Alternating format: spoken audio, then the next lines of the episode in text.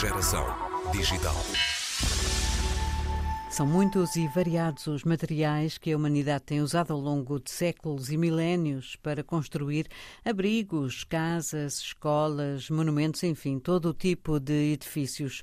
O gelo, o colmo, o barro, a pedra, o betão, o vidro, o aço. E por que não as borras de café?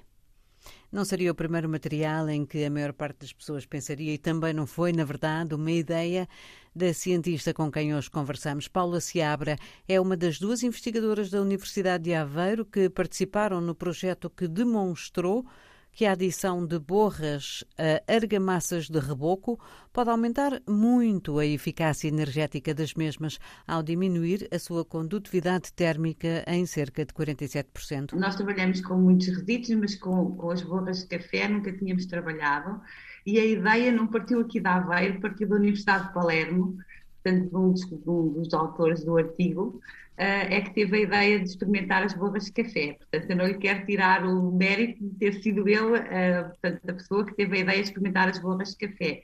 Pois nós aqui participámos, uh, aliás, temos vários trabalhos em conjunto, em conjunto com ele, e, portanto, nós depois aqui fizemos parte da, da investigação, em particular a caracterização. Estavam à espera deste resultado. Eu, eu sou leiga, não é? Mas olhando para isto e vendo a percentagem de eficiência energética que isto introduz na, na, no edifício que depois leva a esta argamassa de reboco com as borras de café, acho impressionante. É a perspectiva da minha parte ou é mesmo impressionante? Não, eu acho que é mesmo impressionante e nós, quando começamos uma, um trabalho de investigação, nunca sabemos muito bem que resultado é que vamos obter. Podemos, uhum. às vezes, ou acontece esperarmos por um excelente resultado e depois não se concretiza e vice-versa.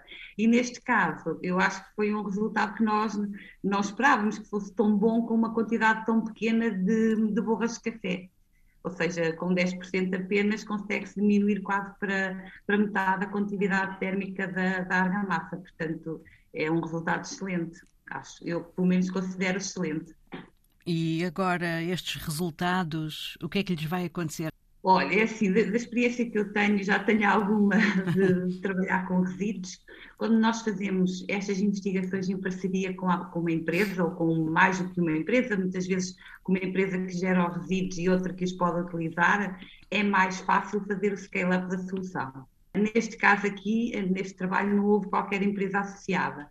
Portanto, nós temos que provar que realmente isto é muito bom e ir bater algumas portas para conseguir fazer o scale-up da solução. Portanto, é mais difícil num caso como este, tanto que a investigação não foi em colaboração com nenhuma empresa ou com, ou com empresas, uh, do, que, né, do, que, quando é. De qualquer maneira, eu acho que tem pernas para andar, diria não a curto prazo, ou seja, agora é preciso todo o trabalho de fazer o scale-up, porque a primeira coisa importante é fazer o scale-up da solução, não é? Porque nós fizemos amostras em laboratório. Uhum. É preciso ver uma produção semi-industrial, pelo menos, para ver, para validar, para ver os problemas que eventualmente possam surgir, porque normalmente surgem sempre alguns e ultrapassá-los, e só depois disso então partir para, para a produção industrial. E aqui que tipo de problemas é que antevê que possam surgir?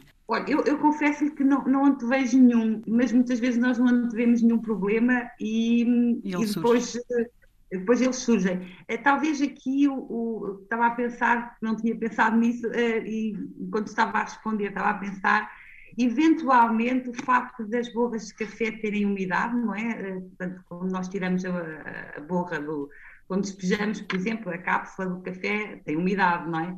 De ver como é que depois essa umidade, como é que nós conseguimos uma mistura homogénea das borras de café com o resto dos constituintes da argamassa.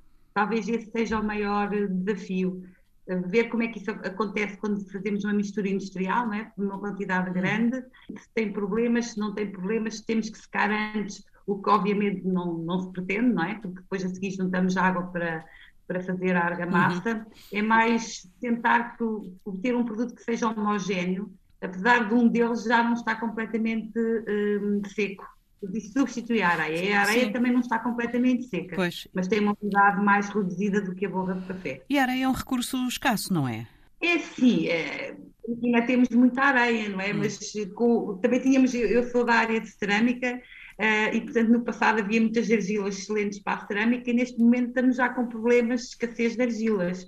Portanto, apesar de agora a areia ser um recurso que não é dos, dos críticos, uh, a longo prazo, obviamente, porque é muito utilizado ou utilizado em muitas coisas, poderá vir a ser um recurso crítico. A, a casa vai ficar com cheirinho a café? não, eu não, eu acho que não.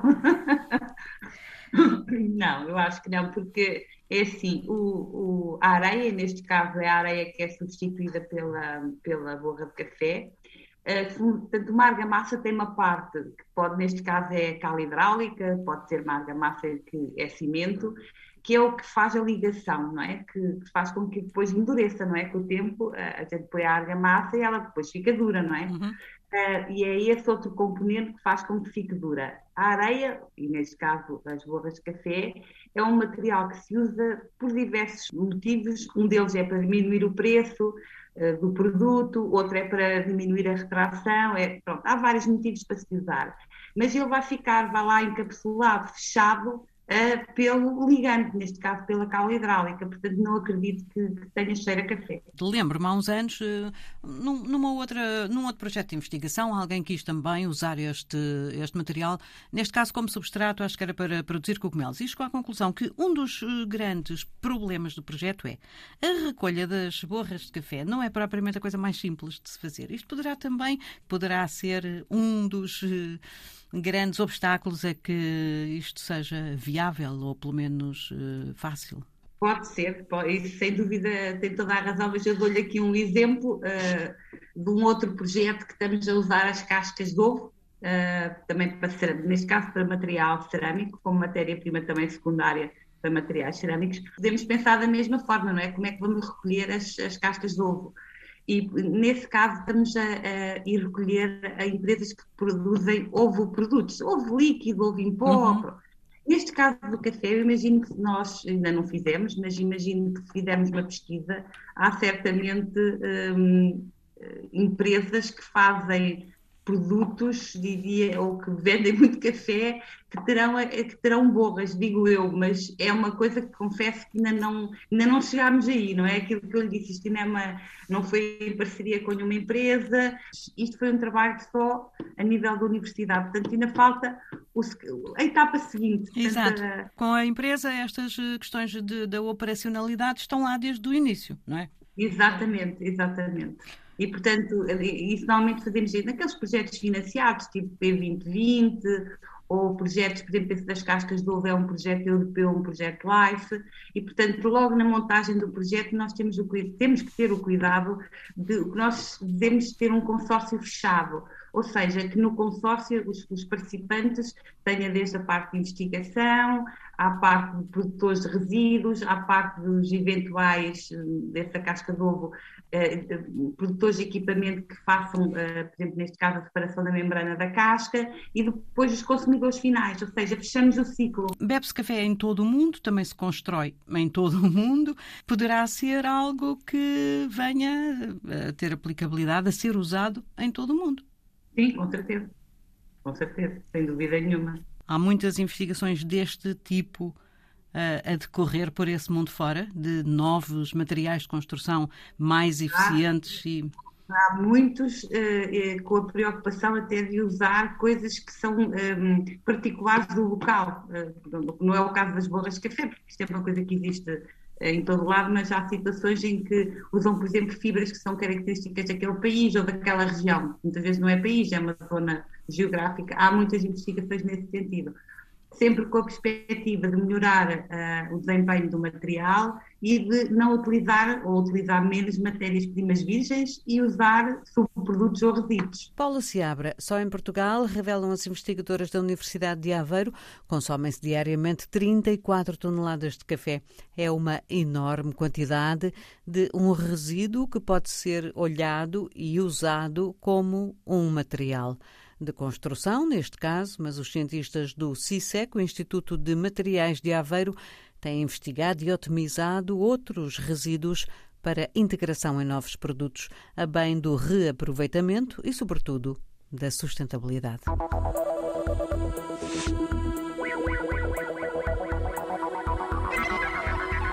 Geração Digital.